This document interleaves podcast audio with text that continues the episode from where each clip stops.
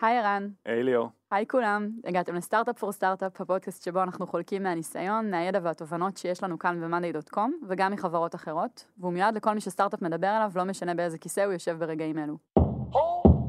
Startup for startup for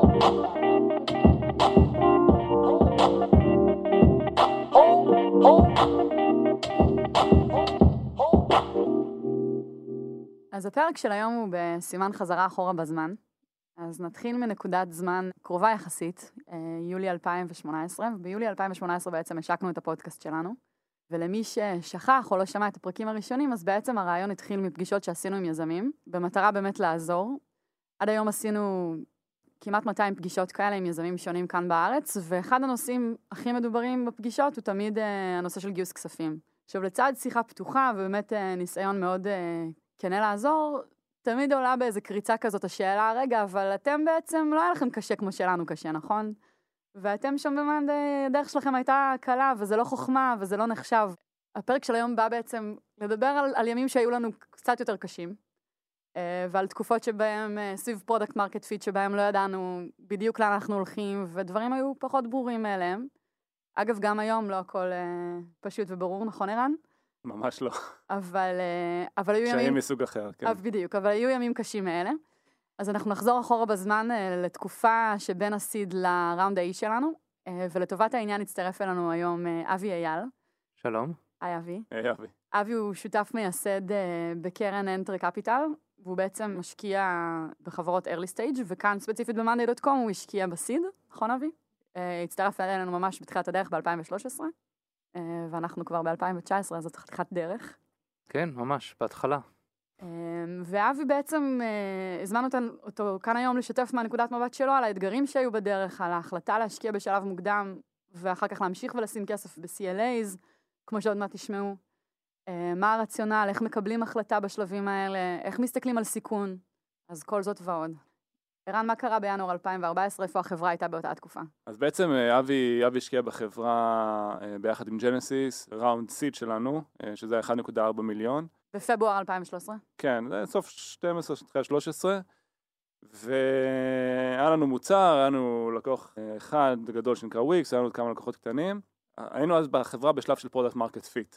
מה זה אומר? שלא היה לנו product market fit, בגדול. היה לנו איזשהו מוצר שכמה חברות השתמשו בו, ו... אה, על סמך זה אבי השקיע, תכף אולי הוא יספר על סמך מה הוא השקיע, אבל... אה, אה, ואנחנו חשבנו שאנחנו נצא לשוק ואנחנו נוכל לשכפל את ההצלחה של המוצר אצל חברות אחרות. אממה זה לא עבד, המוצר היה מאוד שונה ממה שהוא נראה היום. הבעיה ש... שבאנו לפתור הייתה בעיה זהה למה שפותרים היום, רצינו תמיד לשפר איך שצוותים עובדים ולגרום להם למצות את הפוטנציאל שלהם בתור צוות. אבל הדרך שבה התמודדנו עם הבעיה אז הייתה רק דרך תקשורת, זאת אומרת המוצר שדה פולס אז אה, הציע בזמנו היה אך ורק תקשורת, תקשורת בין צוותים, ולא משנה כמה ניסינו להטמיע את זה בחברות או בצוותים אחרים, תמיד הרגשנו שהלקוחות התייחסו לזה בתור משהו שהוא nice to have. זאת אומרת, יצאנו מפגישות, אמרו, תשמעו, נשמע מגניב, לא עד הסוף הבינו את ה-value, לא עד הסוף הבינו מה יצא להם מזה, אה, ולא הצלחנו להביא לקוחות חדשים אה, on board. והיינו ממש בתקופה קשה באותה תקופה. מצד אחד, אני ורועי מתכנתים, אז אוטומטית כל מה שרצינו לעשות זה להוסיף עוד פיצ'ר למוצר, תמיד הרגשתי שאני אוסיף עוד פיצ'ר ו- we nailed it וכולם ירצו להשתמש בזה. אבל היה לנו תקופה מאוד קשה שלא הצלחנו למכור והחברה הרגישה תקועה. ובימים האלה הכסף גם נגמר, כאילו הוא מתחיל לעזול מחשבון הבנק אה, מהר ומהר ומהר, אתה מגייס גם עובדים כי אתה רוצה להתקדם מהר יותר, אה, והיינו ממש בתקופה מבולבלת אז בזמנו. ואז אנחנו מגיעים לינואר 2014, לישיבת בורד, שזה ה-state of mind שכולם נכנסים לפגישה איתו. אבי, איפה אתה באותה התקופה, ביחס לחברה? אז uh, אנחנו השקענו בחברה, והבסיס של ההשקעה שלנו בחברה הייתה מבוססת על כמה דברים. אחד זה, מאוד אהבתי את היזמים, uh, ומצד שני, החברה האחרונה שאני יזמתי, היא התעסקה בניהול סיכונים, risk management, והחברה הייתה מאוד מוצלחת, אבל הבעיה שהייתה לנו זה שב-2004 הארכיטקטורה של המוצר לא, לא אפשרה לנו לעשות את, ה, את הפרמוטציות שרצינו לעשות. וזה היה מאוד מבוסס על מה שאנחנו קוראים בורדים במאנדיי, אבל זה היה דשבורדים. אז יכולים לחשוב על זה כמו, שזה היה כמו כזה מאנדיי, אבל מאוד uh, בגרסה uh, שמאוד מפוקסת על uh, solution set אחד. Uh, והחברה מאוד הצליחה, אבל למה שהיא הצליחה? זה היה בגלל העניין הזה שיכלנו להביא כל מיני נתונים, להפוך אותם uh, לתוך מערכת בלי לעשות uh, customization, שהכל היה drag and drop כזה. ומה שאני ראיתי ב-The Pulse ב- בימים ההם היה בדיוק זה, אבל בצורה שהם פתרו את הבעיה שאנחנו לא, יכול, לא יכלנו לפתור uh, תשע שנים לפני כן. כן, למרות שאני אאתגר אותך שנייה, אבי, כן. אני שנייה נהיה ב- בכיסא של המאתגר, אבל שבעצם אה, השקעתם את הסיבוב seed בחברה, אה, וזה אולי החלק בפאזל שחסר כאילו במה שאמרתי לגבי ה product market fit, אז הבורדים לא היו חלק מהמוצר, נכון, uh, זה הכל היה יותר בכיוון של פלסים תקשורת, כן. ותקשורת, um, אבל הרעיון היה שם. נכון. הרעיון תמיד היה שאיך אנחנו הופכים את זה למשהו שיותר מבינים. וזה גם האתגר בחברה, זה היה שאנחנו, אני חושב שאנחנו נלחמנו נגד יאמר ודברים כאלה, כי אנחנו פשוט הסתכלנו על דברים מ- מבחינת האינברס, מבחינת ההפוך. ההפוך. והבורד מיטינג הזה היה משהו די משמעותי, כי הדינמיק שם היה מאוד שונה. Um, היו משקיעים שלא היו מעוניינים, שכבר אמרו חלאס, נעבור להשקעה הבאה. uh, ואני זוכר, זה היה במשרד של ג'נסיס, היה, היה שמש אפילו באותו יום, למרות שזה חורף. וכשאני ראיתי את הבורד, ש... ששמתם את זה על המצגת, בא- באותו רגע, אני אמרתי, וואו, זהו, זה, מצאנו את הפתרון. Um, ובשבילי זה, ובשבילי זה היה חלק מה-extrapolation הזה של, ה, של ההיסטוריה שהיה לי בעצמי, אבל מאוד מבוסס על מה שראיתי שרוי ורן עבדו קשה, הם לא ויתרו, הם רצו להצליח, כבר היו להם כמה לקוחות, um, שש. רגע, אבי, אני מתה על ה-bottom line first, זה נהדר, אבל אתה רץ קדימה, אתה מגלה. את כל הסוף של הסרט אה, לכולם. רגע, יש לי שאלה. כן. אז אתה בעצם מתאר שבסיד היזמים היו אנשים שהאמנת בהם, זיהית כיוון שהתחברת אליו בעבר, אז היה לך קל לזהות שזאת הזדמנות ששווה לחקור. כן, המוצר ממש עוד לא היה שם, נכון? אתה כן. אומר, זה היה רק התחלה רק וניצנים. ואתה אומר, ואמרת את זה כאילו על הדרך, אבל בוא נתעכב על זה שנייה, אתה אומר שאנשים אחרים באותו יום נכנסו לחדר, ולא בהכרח האמינו שצריך להמשיך עם, ה, עם הדבר הזה. כן. למה? Um, כי אחרי שנה של החברה, um, היו מצפים, וזה כבר לא שהחברה התחילה מאפס, היא התחילה עם משהו. אז היו מצפים שכבר יש product market fit, שיש יותר מכירות, שאנשים מבינים יותר איך הם רוצים למכור, למי הם רוצים למכור, דברים כאלה, וזה זה לא, היה, זה לא היה ברור. Uh, אני זוכר שה-payment page של האתר שלנו היה איזה שמונה אופציות או משהו, שש או שמונה אופציות לשלם. Um, ה landing page שלנו היה כזה די דבילי באותו זמן. עכשיו שאנחנו יכולים להגיד את זה, אבל אז לא. Um, אבל זה, אלה היו הבעיות, שזה, שזה, הבסיס היה שם למשהו טוב, אבל לא היו מכירות למוצר שאמור להיות די זול, די מהר יכולים להיכנס, להשתמש, דברים כאלה. Um, וזה לא היה שם, וזה, וכולם הבינו שמפספסים עם המוצר. אז ה product market fit לא היה שם. וכולם הבינו, כל הדברים האחרים מסביב תרמו ל, ל, לבעיה או לספק של המשקיעים. Um, אבל בסופו של דבר, החברה עצמה הייתה בבעיה. יש לה 400 אלף דולר שנשאר בבנק, היא שורפת 80 אלף דולר בחודש, יש לה אולי, כמה זה היה, 10 אלף או משהו במכירות? 6,000. 6,000, טוב. אז פשוט לא היה מכירות, מה, MRR, ARR, אה, חודשי, כן, חודשי. אבל הרבה מה, מהמכירות זה בכלל היה וויקס. נכון. זה אפילו אז זה לא היה, זה לא הציג נכון את, ה, את מה שהיה לנו. אז בשלב הזה כבר הייתה ציפייה שיהיו יותר לקוחות, ושדברים יזוזו יותר מהר. כן, שיהיה יותר קצב ושדברים רצים יותר. וכשחושבים על זה, אם את סוגרת את החברה, את צריכה לפחות 80 אלף דולר לסגור את החברה באותו זמן, ואז זה נותן לך אולי שלוש חודשים. אז לכן הספק הגדול, ולא היה משהו שעומד ליפול, עומד לנחות, את יודעת, לא היו שם 100 לקוחות שעומדים לשלם כל אחד 200 דולר לחודש או 1,000 דולר לחודש, פשוט לא היה ודאות בדברים האלה. וואו. ציירת כאן תמונה של קושי גדול, לא כן, של קצת כן. קשיים. כן. אני עכשיו אני מבינה למה ציינת שזרחה שמש באותו היום. ערן, עם איזה תחושה אתה נכנס לאותה, לאותו בורד מיטינג? אז, אז צריך להפריד בין הבורד הספציפי לבין התקופה לפני הבורד, כי בבורד כבר באנו עם איזשהו פתרון, איזושהי פריצת דרך שהייתה לנו. איזושהי אבל- תקווה, אתה אומר. עם איזושהי תקווה, כן, אבל אם אני אתחבר לפני הבורד, מה שאבי אומר, אני הרגשתי את זה פי אלף. תחשבי איזה הרגשה הגרועה הזאתי, שאנחנו במשך כמעט שנה מרגישים שאנחנו נכשלים, ואנחנו כל יום באים לעבודה. עכשיו, מצד אחד, היו לנו לקוחות, זה הקטע, זה דפק אותנו, כאילו דפק לנו את השכל. כי אה, יש לקוחות, היו, היו שניים או שלושה לקוחות שהשתמשו, אבי הזכיר את וויקס ביניהם, ואפילו היו מרוצים, כאילו, השתמשו וראינו שיש להם אה, אחוזים טובים. מצד שני, אנחנו לא מבינים עד הסוף מה אנחנו עושים. אנחנו לא מצליחים להביא לקוחות חדשים. והיינו, אני, אני ממש זוכר סיטואציה אחת ספציפית, שאני ורועי יושבים, לא יודע איך הגענו לשם, בהרצליה, לא, ברמת החייל, אה, עם, עם דודו, היה, יועץ, היה לנו יועץ אה, בשם דודו, נסענו אליו למשרד בשביל להתייעץ, ואני ורועי אומרים, טוב, בוא עכשיו במשך חודש נעלה כל יום landing page אחר, להבין מה הלקוחות רוצים, והתהפכה לי הבטן, אני אומר, מה, כאילו, גייסנו fucking מיליון נקודה ארבע דולר, מה עשינו עם זה? כאילו, אנחנו ב square one.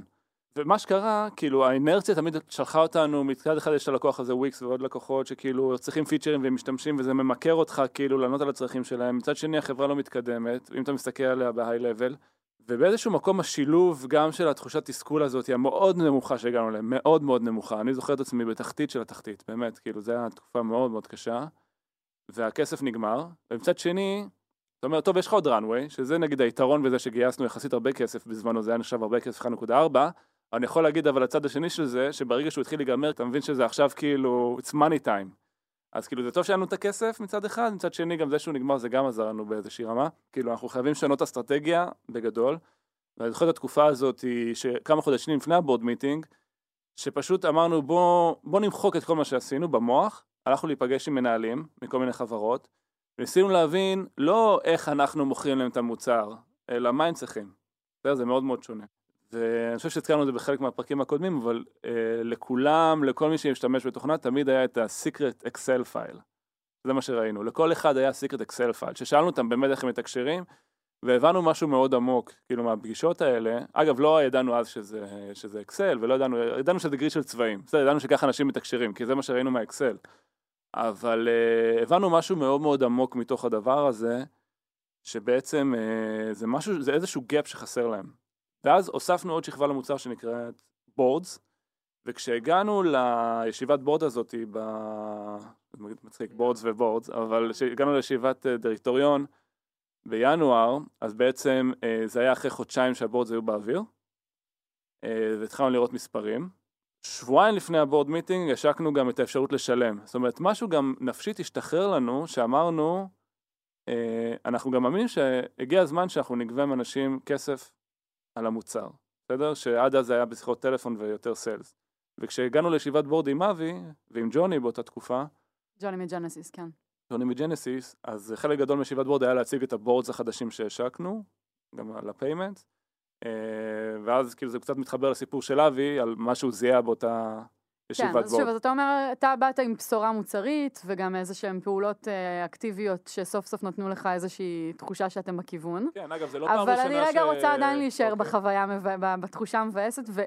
ואפילו, אתם יודעים, כדי להבין רגע את ה board הזה, צריך אולי לחזור ל board לפניו. כי כשגייסתם כסף, גייסתם אותו להבטחה כלשהי. נכון. תמיד מגייסים כסף ואומרים, הנה מה נעשה עם הכסף. אז אולי דקה לפני שנחזור לבורד, זה הדבר האחרון, אבי, שאני אשמח לשמוע ממך, אם אתה זוכר, מה אמור היה כן לקרות עם ה-1.4 מיליון דולר האלה? האם הם היו אמורים להמשיך לפתח מוצר בתוך מה שנקרא איזה בונקר, ו... או שהוא היה אמור ללכת על אה, מכירות, מכירות, מכירות, מה, מה היה אמור לקרות עם הכסף הזה? אני לא זוכר בדיוק, אה, אבל בגדול אה, הציפייה הייתה שיהיו לנו כמה עשרות או כמה מאות לקוחות בסוף התהליך, ושיהיה לנו מספיק MRR שאנחנו נצא ונגייס A. די פשוט.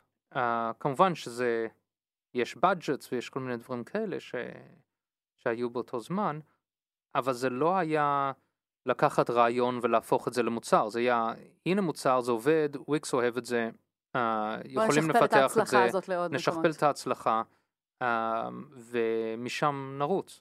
אה, אז זה היה המצב באותו זמן. אני זוכר, כאילו, כשאבי השקיע בחברה, היינו באותו מצב כמו שהיינו חודשיים לפני הבורד. כן, זה מה שרציתי. להגיד. כן, היה מוצר, היה לקוח, נכון. זה, זה קצת מה שנדמה לי, כי אתה כן. פתאום באת עם איזה רוח כזאת של הנה מצאנו וזה, אבל אפשר היה להגיד לכם באותה מידה, כשאתה מספר פה על אה, כיוון מוצרי חדש ו pricing page שתודה רבה זינמן היקר, אבל כל זה היה אמור לקרות לפני שנה. לא, אבל צריך לקחת משהו בחשבון. כשאבי אה, וג'וני השקיעו את ה seed, הם הניחו שיש לנו product market fit. זאת אומרת, נכון? הם הניחו שוויקס ימצאו את המוצר ועוד כמה לקוחות, אז אפשר לשכפל את ההצלחה, ובגלל זה אבי, הייתה לו ציפייה שכשנגיע לסוף הכסף, יהיה לנו הרבה לקוחות, כי הצלחנו לשכפל את ההצלחה. מה שקרה בפועל, זה שלא היה לנו product market fit, לא הצלחנו לשחזר את ההצלחה ולמכור ללקוחות. בעצם הבסיס שעליו הוא השקיע את ה seed, חוץ מזה אולי שהוא חשב שהצוות הוא טוב והוא האמין בחזון ובבעיה שאנחנו פותרים, לא היה לו ולידציה, כאילו עד הסוף. כמה מתקשרים בין board ל board באותה תקופה? כמה יש לך מושג מה קורה עם ערן ורועי לפני שאתם אמ, נפגשים אה, אחת לרבעון? אני חושב שבאותו זמן אנחנו פגשנו אחד את השני אולי פעם בחודש או משהו כן. כזה, זה היה משהו כזה. לא, אני... בוא נגיד, שאבי ראה את ה board וישיבת board, זה לא הפעם הראשונה. דיברנו על זה כן. לפני זה. הוא אפילו נתן לנו הערות עיצוביות על, ה... על המערכת ועל ה home page. אז יש איזושהי חוויה של התקדמות בין אה, פגישה לפגישה. תראי, מה זה התקדמות? בוא נגיד, אה, מאז ה seed, השתיים שלוש פגישות board מאז ה seed, אני לא חושב שאולי אבי יכול להגיד שהוא הרגיש התקדמות. בסדר? כאילו...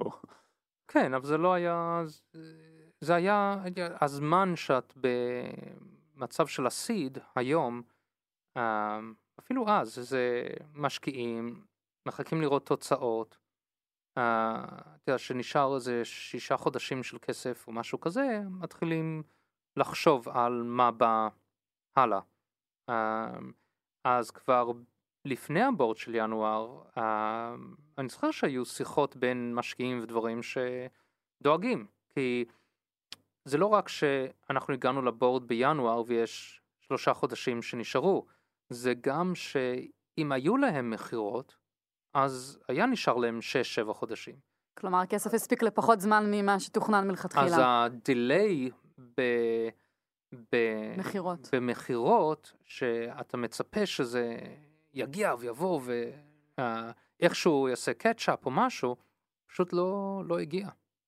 אמ, ואני חושב שהגענו לבורד, רן צודק, אני כבר ראיתי את הבורדס בספטמבר, אוקטובר, אמ, אולי לפני זה, אה, כמה חודשים לפני זה, אז אני כבר, אז אני כבר התאהבתי ב- במה שראיתי.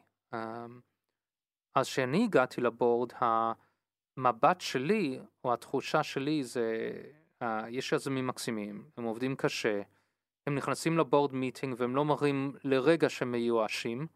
Uh, אמנם שבפגישות לפני כן, uh, יכלו להרגיש את זה ולראות את זה. ואני מאמין במה שהם הולכים לייצר.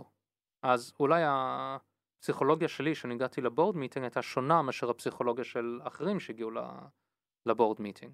Um, אבל זה היה בגלל שהיה לי אולי קשר עם החברה, או בגלל שפשוט הם שידרו את הגישה הנכונה.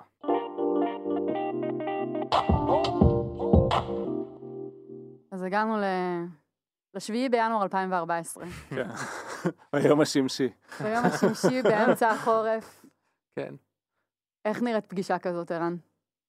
אמ, תראי, זו הייתה פגישה מיוחדת, כי היה לה שתי קצוות. מצד אחד, הייתה איזושהי, איזושהי התרגשות, כי לפחות מהצד שלנו, כי א', הרגשנו שעשינו ריליס לבורדינג, ומאוד האמנו בזה. אני מאוד זוכר שהאמנו בזה, אני חושב שגם אולי כן. בשפת גוף שידרנו את זה, או ב...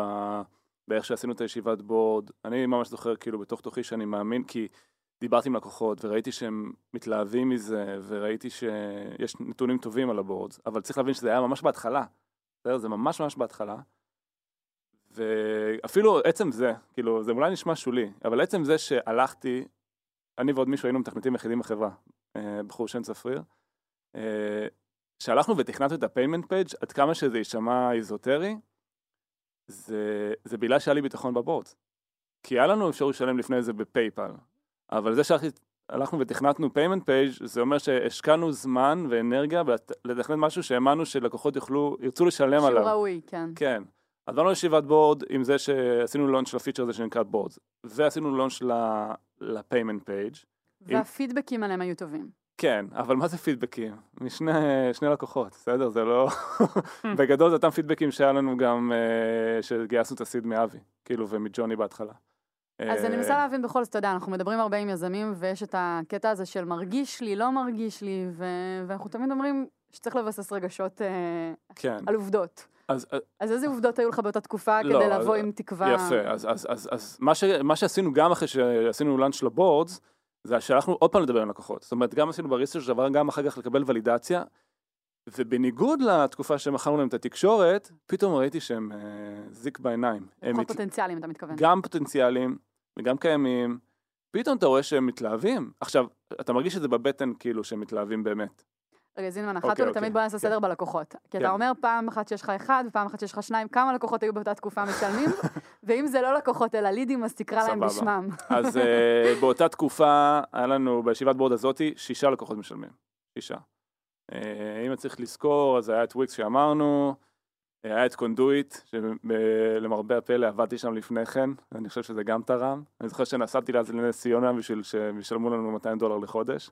עוד איזה שניים, אבל דיברנו עם לקוחות. בסדר? אז גם האלה שדיבר, ש, שהיו כבר לקוחות התלהבו מה boards, אבל גם כאלה שהלכנו לדבר, ואני ורועי ממש הלכנו לפגישות עם לקוחות, בשביל להראות להם את ה boards, עם לידים. לידים, לקוחות פוטנציאליים, כן, כן. סליחה על הבלבול, התלהבו. אבל באנו לישיבת board הזה, הזאת עם שישה לקוחות, launch ל boards, launch ל payments, וזה ה starting point בעצם ש... שהתחלנו ממנה, את הישיבת בורד הזאת. אני הייתי אופטימי, בסדר? אולי בגלל זה זרחה השמש, או שלפחות אבי הרגיש שזרחה השמש באותו יום, אבל אני זוכר שזו פעם ראשונה שהרגשתי ש- we're on to something, בסדר? הרגשתי שאנחנו בווקטור נכון כאילו מבחינת החברה. והמטרה, מה הייתה המטרה שלך ושל רועי באותה תקופה לסיים את הישיבה איתה? הרי כל, כל ישיבת בורד, אתם יודעים, היא, היא מתנהלת אה, עדכונים, עדכונים, עדכונים, עדכוני מוצר, עדכוני פידבקים, עדכונים על העתיד, עדכונים על העבר, ואז אבל מתכנסים לאיזושהי קבלת החלטות. תשמעי, אני יש לי... אה, איזה החלטה קיוויתם להעביר בדירקטוריון ההוא? כאילו, השקף האחרון במצגת היה, אוקיי, עשינו את זה, אבל, שימו לב, נשאר לנו 400 אלף דולר בבנק, אז כזה באנו בתמימות, אה, טוב, מה עושים? מגייסים, יוצאים לסיבוב? כן, שמתם מספר אופטימי של חמישה מיליון דולר לסיבוב הבא. מה זה אופטימי? זה מה שצריך. אז קיוויתם לצאת עם איזושהי... אני לא יודע מה קיוויתי, כי להגיד לך שעכשיו אה, הרגשתי מוכן לצאת לסיבוב? תכלס לא. כאילו, עם מה אני אצא לסיבוב? מה שכן, אני זוכר שאני... אה, אני ממש הייתי... אה, יצאת לקראת סוף הפגישה, אני הייתי במצב שהם העלו payments page, אז הם הבינו שלמכור לקוח לקוח אחד אחד זה כבר לא יקרה. וזה גישה שונה, ויש את הבורדים עכשיו, שאני פתאום רואה ביום הראשון שאני רואה את הבורדים, הם כבר עושים אותו הדבר אם לא יותר ממה שאני רציתי שאני אעשה בחזון לפני אקס שנים. אז אני מאוד התחברתי לזה, לסיפור. אנחנו דיברנו על לעשות ברידג'. אז כן. בואו רגע נדבר, אתה יודע, זאת גם שאלה ששואלים הרבה יזמים. כן. אחת ולתמיד, מה שנקרא, מה זה CLA? אז CLA זה הלוואה שנותנים לחברה convertible loan agreement או היום קוראים לזה advanced purchase agreement. העניין הוא זה הכל אותו הדבר, זה הלוואה לחברה שאתה נותן ואתה מקבל הנחה על הגיוס הבא שהם עושים. אה, ומדי פעם אתה משלם גם ריבית אה, על ההלוואה. וזה מנגנון די זריז של שלוש ארבע דפים שנותן לבן אדם לקבל כסף לחברה די מהר ולהמשיך לרוץ. ומה זה אה, מאפשר למשקיע? זה לא כל כך שזה מאפשר להשקיע, זה נותן למשקיע את האפשרות לעשות את ההשקעה בצורה זריזה, כי החברה צריכה את זה, וזה נותן לו יתרון שהוא מקבל הנחה, כל איזושהי הנחה על הגיוס הבא uh, כתוצאה מזה, על הכסף שהוא, ש, שמכניסים. Uh, אני חושב שגם זה, זה עוזר למשקיע מבחינה שמשקיע רוצה לשמור על ההחזקות של, שלהם ב, בעסק, um, אז לפני הגיוס, אם מכניסים כסף לפני הגיוס, אז יודעים שלא משנה מה קורה בגיוס, עדיין יש לך כסף שנהפך לאקוטי בגיוס, אז אתה איכשהו שומר על האחוזים שלך או, או מגדיל את האחוזים שלך. אז אם אתה ממש מאמין בחברה, זה דרך טובה להעלות את זה. אני, uh, אני חושב שלשום, פשוט coincidence, זה אני הוצאתי uh, בלוג על uh, למה לא לגייס יותר נכון. מדי convertibles. בדיוק ראיתי את זה בנגד. כי באותו דרך, אם מגייסים יותר מדי כסף, אז הנחה אם הכמות של הכסף מדלל את המשקיע שנכנס, מדלל יותר מדי את המשקיע שנכנס, אז הוא נותן ואלואציה יותר נמוכה כדי לשמור על האחוזים שלו שהוא מצפה שהוא נכנס. אז, אמ, אז אה, ניואנס קטן, אבל צריכים לשמור על הדברים האלה שעושים את זה בצורה אחראית. נשים גם לינק לבלוג פוסט שלך, כי יש שם, אה, ראיתי גרף יפה שמסביר את זה בצורה ויזואלית טובה. תודה. אבל חזרה לעניין, זה היה הרבה התלבטות uh, וראיתי מסביב לשולחן שלא היה ודאות על ידי המשקיעים. ולעזוב את הפגישה עם תחושה, טוב, באנו, הצגנו, עכשיו הלכנו חזרה לדירה ו, וממשיכים לעבוד, זה לא נותן ל, ליזמים את הוודאות שהם לא סוגרים את, ה... חברה בעוד חצי שנה, החברה כן. שלוש חודשים, mm-hmm. לא חצי שנה. ולכן זה היה מאוד חשוב שאני אשדר לפחות, או שאני אהיה הראשון שמשדר, שיש uh, תקווה ויש תמיכה בחברה, uh, ערן ורוי יכולים לצאת החוצה לפגוש אנשים אחרים ו- וכנראה לגייס מהם גם. וזה בסוף הוביל לעניין שאני אמרתי שאנחנו נהיה מוכנים לשים יותר, נשים יותר, אבל הייתי רוצה שהמשקיעים האחרים גם ישימו כי, כי זה חשוב מאוד. למה זה חשוב מאוד? כי זה מראה כיוון, זה מראה שכולם מאמינים וכולם מאחורי החברה. אני חושב שאנחנו רצינו לגייס מיליון דולר, נכון? ואני אמרתי, אני אקח את הרוב של ה-CLA, אז אני אמרתי, אנחנו נשים לפחות 600, כי אנחנו רצינו לשדר שאנחנו נעזור לחברה וגם שנוביל את ה-convertible note. ו-600 אלף דולר באותה תקופה זה בעצם יותר ממה ששמתם בסיד, נכון? כן, נכון. כלומר, זה לא, עוד פעם, CLA הרבה פעמים הוא, כמו שתיארת, הוא מין תקופת ביניים, ואנשים מסתכלים כן. על זה כעל השקעה שהיא פחותה ביחס להשקעה כן. המקורית. כאן אז אתה... אז אם שמתי 30 אחוז מהסיד, אני שמתי עכשיו 60 אחוז מה-CLA, אבל אנחנו ראינו את זה, אני ממש האמנתי בחברה, ולכן, אני ראיתי בזה את היכולת להגדיל את ההחזקות שלי גם בחברה. כי אני האמנתי בזה, ואני גם האמנתי שהחברה צריכה, שכמו שהיזמים מובילים את העסקה קדימה, או את החברה קדימה, המשקיעים גם צריכים להיות יותר בעניינים לשלב הקרוב. Uh, ואני רציתי להיות המשקיע ש... You step up כזה. כזה step up, וממש להיות אחראי על ה... על, ה, על ההשקעה בגדול מצד המשקיעים כדי לעזור לרוי ולרן לקבל את ההחלטות שהם צריכים לקבל, לקבל אותן מהר ולא להפוך לעניין שצריכים לחזור לוועדה של משקיעים כל פעם שרוצים לעשות משהו. כי רצינו לראות שזה באמת הם יכולים להגיע לשלב הבא עם זה. א', זה מגניב לשמוע את זה, כי אף פעם לא דיברנו על זה אתה יודע, כאילו כשאתה אומר אה, רציתי להגדיל את ההחזקות של החברה ושיהיה יותר בעתיד, אני אומר באותה נקודת שפל, זה צריך הרבה אופטימיות בשביל אה, לחשוב על הדברים האלה. אני בן אדם די אופטימי סך הכל. היום, אה, כאילו, אתה יודע, זה נשמע גאוני, אבל אז...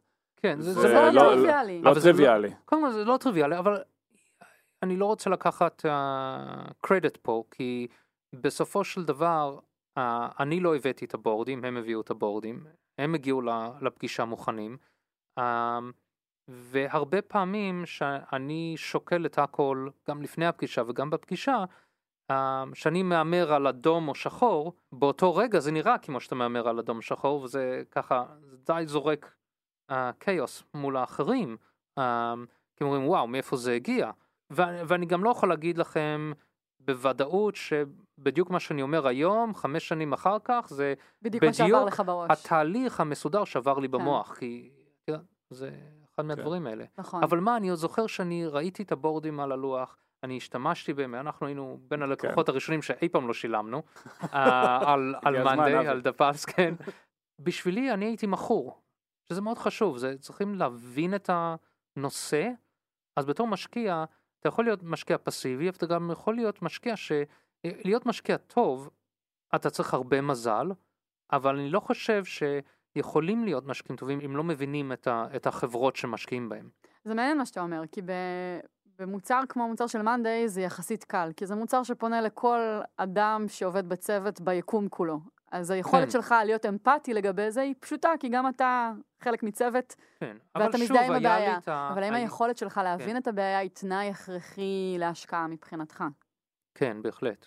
קודם כל, צריכים להבין, צריכים להבין איך שחברה פועלת, אה, צריך שיהיה ניסיון בדברים האלה, אה, וצריכים לדעת את המגבלות.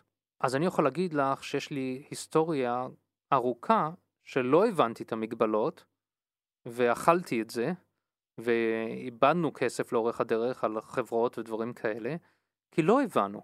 אה, אז זה שאני היום הרבה יותר מפוקס, זה כי אני למדתי שמתוך שגיאות, לא מתוך הצלחות.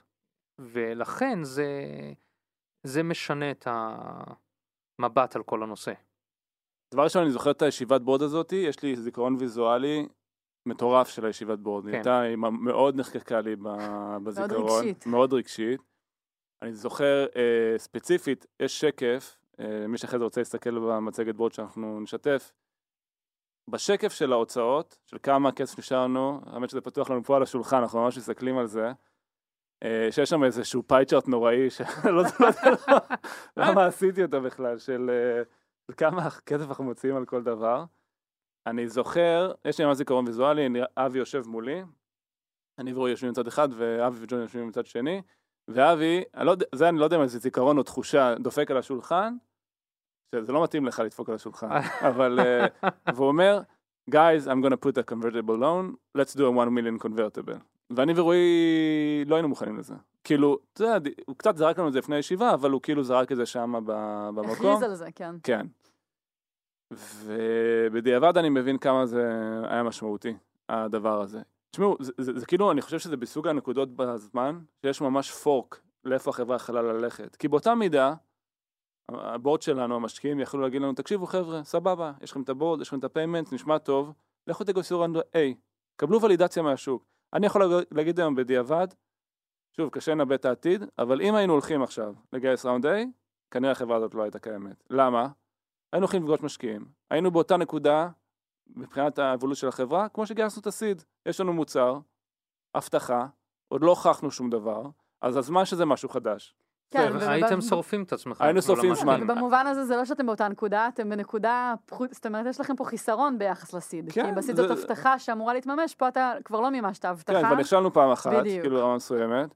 עכשיו ללכת זה דיס... עכשיו, התחלנו לקבל? מומנטום על המוצר, על ה payment, רצינו להתחיל לעשות online marketing. אם עכשיו אני ורועי היינו מתחילים לעבוד על מצגת השקעה, ללכת לפגוש משקיעים, זה חודשים. וזה גם- פוקוס למקום אחר. עזבי את זה, הם יודעים שאנחנו לחוצים לכסף, הם יודעים שהחברה לא במצב טוב, היו הורגים אותנו. מה שאתה זיהית, אני חושב, זה שיש מומנטום, שאנחנו יכולים עכשיו להעיף את זה כאילו קדימה. זה המינוף הכי, הכי מטורף שהיה אפשר לעשות באותה נקודה, כי בעצם מה שזה נתן לנו, נתן לנו כסף, נתן לנו ביטחון, נתן לכם זמן. נתן לנו boost, נתן לנו זמן, יכולת להוכיח את הדבר הזה. ה- ל- לסגור convertible loan זה כלום, אין, אה, אבי וג'וני הכירו את החברה, הם, הם לא עשו שום due diligence, זה פשוט עניין משפטי שאפילו עורכי דין טיפלו לא אנחנו, ובום הכסף בבנק, וזה פשוט דחף אותנו מבחינת מומנטום קדימה, כאילו אותנו, את החברה, אני זוכר ש... אני חושב שכבר באפריל או במאי, לא זוכר כבר, הכסף היה בבנק. תחשבו, ישיבת בור הייתה בינואר, הכסף היה בבנק. איזה מומנטום זה יצר לנו בתור חברה, מטורף. וזה ממש הייתה נקודה פיבוטלית בחברה. ואני חושב שזה שהמשקיעים והבורד, ואבי וג'וני הצליחו לראות את זה, ולהבין את ה... ושוב, זה לא טריוויאלי, כי אבי השקיע יותר כסף ממה שהוא השקיע בסיד. זה כאילו, זה כמו לעשות אול אין, ואז לעשות עוד פעם אול אין על ההשקעה, מתוך נקודה של פחות חוסר ודאות, אבל מתוך ז- זיהוי של מומנטום בחברה. בסדר? זה, זה נקודה... ושוב, אתה אומר מומנטום, ואתה אומר את זה עם, ה...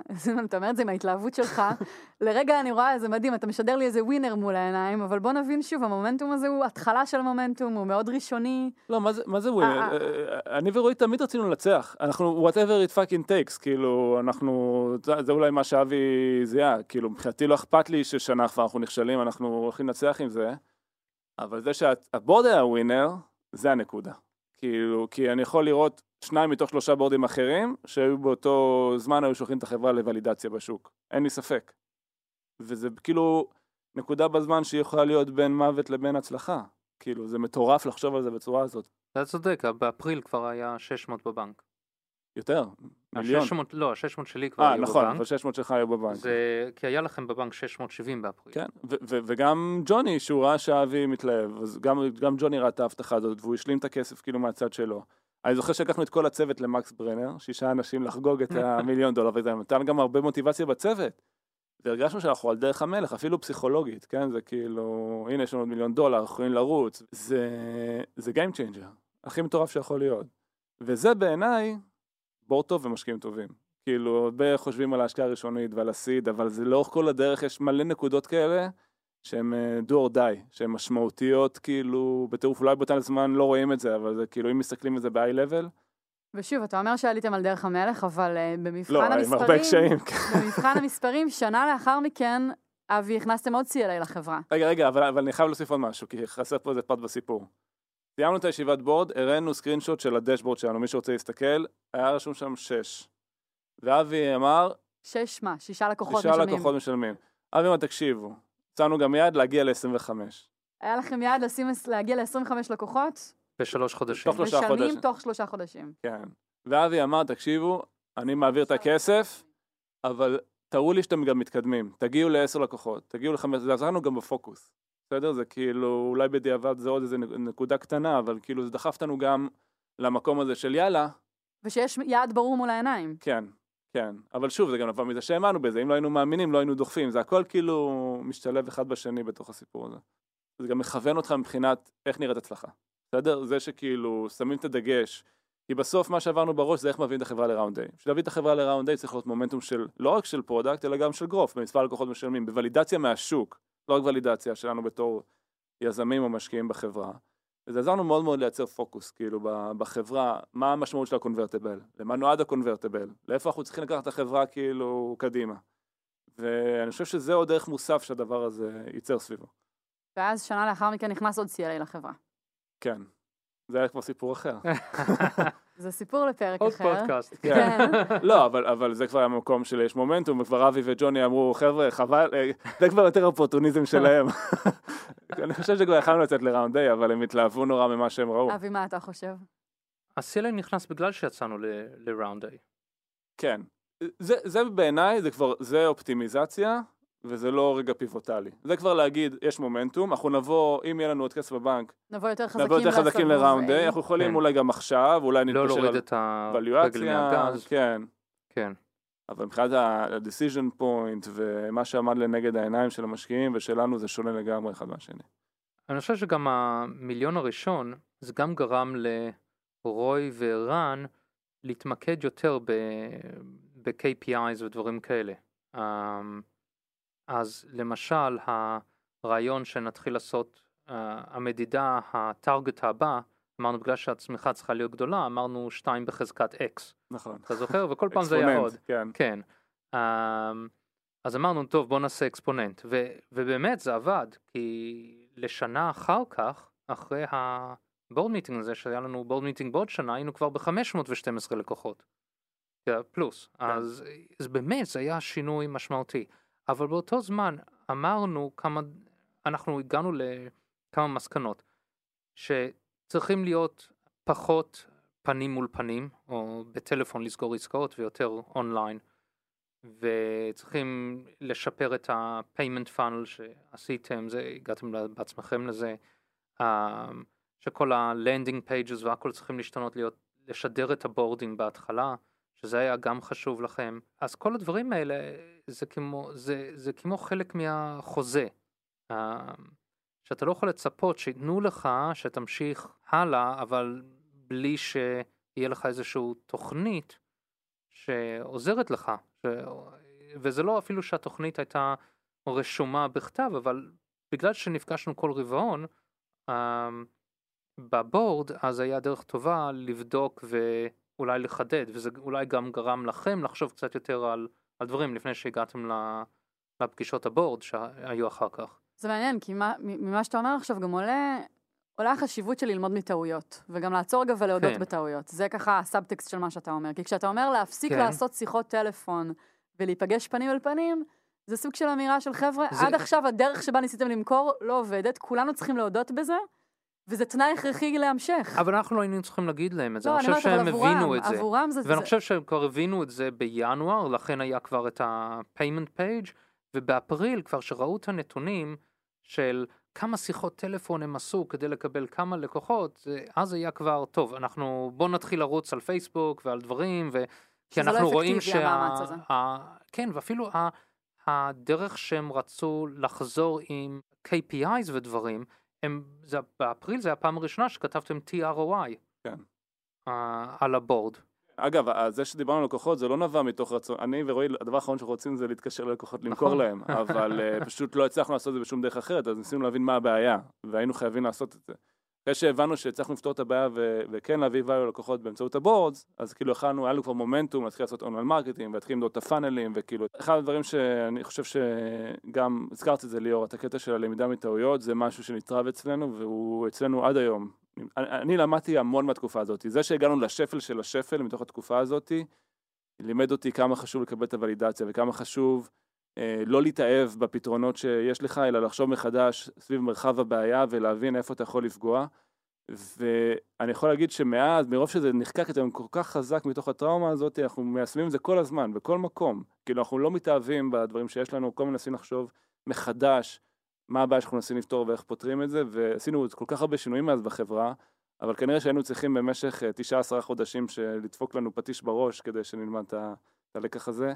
אז אני אומר גם לכל היזמים שמקשיבים, ככל שאתם תהיו יותר פתוחים להשתנות, להסיק מסקנות, להסתכל על מרחב הבעיה ולא להתאהב בפתרונות, כך יהיה יותר מהר, כאילו בדיעבד אני יכול להגיד על השנה הזאתי, שזה פאקינג waste of time מטורף שעשינו, אה, כנראה שהיינו צריכים את הזמן הזה בשביל ללמוד את הלקח הזה. אז אה, מי שיכול ללמוד את זה לפני, אני מאוד ממליץ. אה, מהצד שלי ב, ב, על הנושא הזה, דבר, דבר ראשון שמקבלים, שאתה, כמו שאתה אומר בשפע של שפע, שמקבלים את ה-convertible note הזה, זה לא שאתה מקבל רשות או רישיון להמשיך לעשות מה שעשית. אה, זה, זה הזדמנות ללמוד ולתקן ולהראות שאתה יכול. ואני חושב שחלק מהגישה של רוי וערן, לקבל את, את הכסף שהם לא ביקשו אבל שהם באו לבורד מיטינג זה הם ישבו והם הראו שהם יכולים להסתכל על הבעיה לא להיות באהבה עם המוצר להיכנס לבעיה לפתור אותה או להביא פתרון אחר אה, שיש לא היה להם ודאות שזה יצליח אבל לפחות פתרון אחר ו, ומשהו אחר שהם, שזה מראה די הרבה maturity בנושא.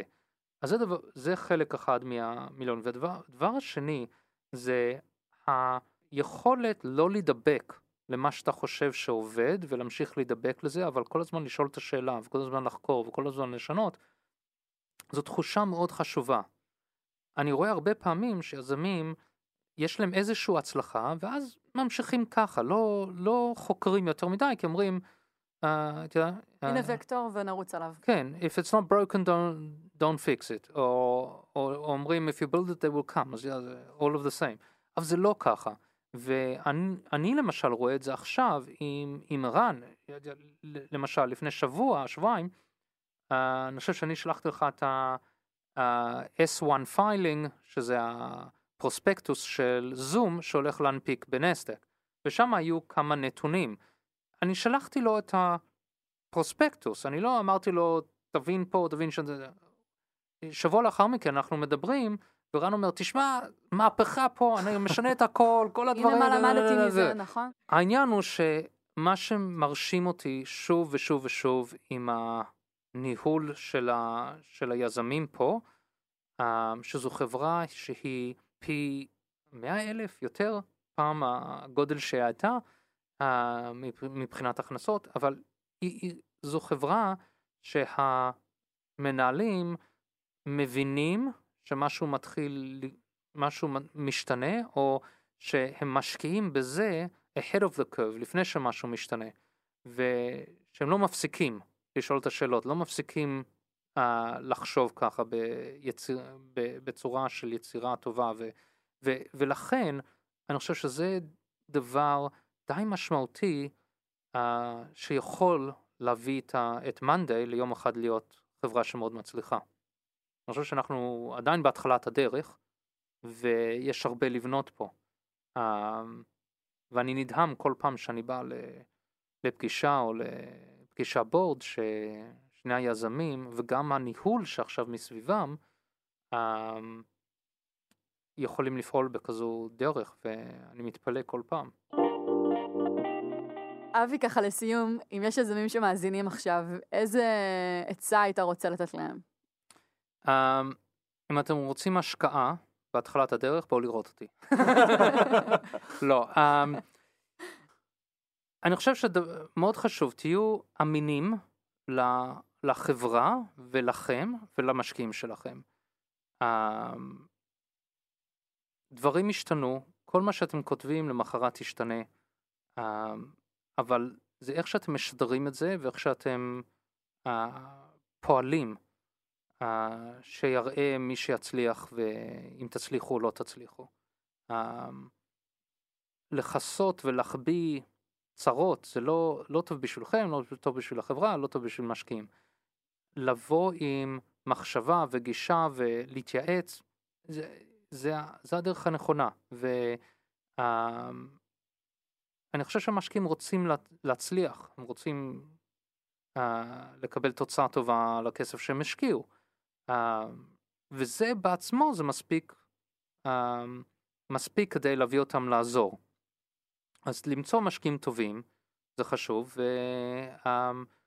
ושוב, uh, להיות אמינים, ישרים עם, עם המשקיעים שלכם, uh, בלי משחקים, זה, זה מה שבונה חברות טובות. אחד הדברים שהיה חשוב לי גם להעביר בפרק הזה, אה, אני חושב שהרבה יזמים שמתחילים, יש להם המון המון קשיים, ולפעמים כשהם מסתכלים על חברות שהם תופסים כמוצלחות או שהצליחו, הם עושים להם reverse engineering, וזה נראה שכאילו תמיד הלך להם, ולמה להם קשה ולמה להם לא הולך. דבר ראשון, אני רוצה לה, להעביר כאילו לאורך כל הפרק וגם עכשיו, שגם לנו היה המון המון קשיים לאורך הדרך, והיה לנו המון נקודות שפל. וזה שזה קשה לך עכשיו, זה לא אומר שזה לא תצליח? זה חלק מהתהליך. ומאוד חשוב בתוך הנקודות האלה להבין, להתחבר לעצמך, להבין למה אתה נמצא במקום הזה ולנסות להבין איך לצאת ממנו, as opposed to להתחפר יותר עמוק בחול. והטיפ של אה, משקיעים טובים הוא תמיד נכון. זה שהיה לנו משקיעים טובים בבורד, כאילו זה שאנחנו הצלחנו לצאת מתוך המקום הזה, גם לא היה מתאפשר אם לא היה לנו את הבורד הנכון ואת המשקיעים הנכונים, ובאותה סיטואציה גם אה, ללכת לנתיב אחר ולסגור את החברה. אז אני חושב שלמצוא משקיעים שהם ווינרים, שהם מסוגלים להסתכל לעתיד ולהאמין בחברה והם רוצים לנצח כמו שאתם רוצים, זה חשוב מאוד. אז uh, אני אומר תודה היום שהיה לנו את הבורד הזה ושקיבלנו את ההחלטה הזאת אז, ושלמרות היינו, שהיינו במקום הקשה הזה, הצלחנו להסתכל על הצד האופטימי של uh, לאן אפשר להביא את זה קדימה. אני אוסיף משהו משל עצמי. לפני השקעה, אז יש את הדימוי הזה שמשקיע יושב מצד אחד של השולחן והיזם מהצד השני של השולחן, נכון? ואז אומרים, אחרי ההשקעה אנחנו כבר באותו הצד, ועובדתית זה נכון, כי לכולם יש עכשיו שיירס בחברה, וכולם רוצים שהחברה הזאת תצליח, גם המשקיעים וגם היזמים. וזו טעות לחשוב שכשיש קושי אז שוב נפרדים.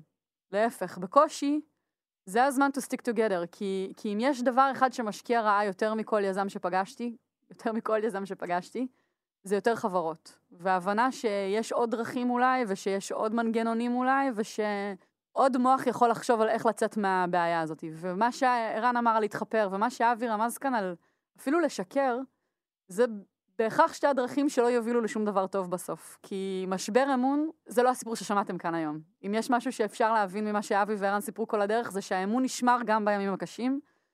וזה הטיפ שלי לכל יזם או יזמת שמקשיבים לפרק הזה, לוודא שהמערכות יחסים שלכם בריאות, כי רק משם אפשר אה, לעלות בחזרה מלואו אנד.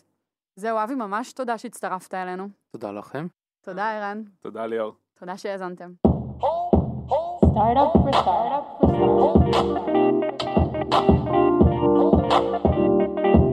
Oh, oh.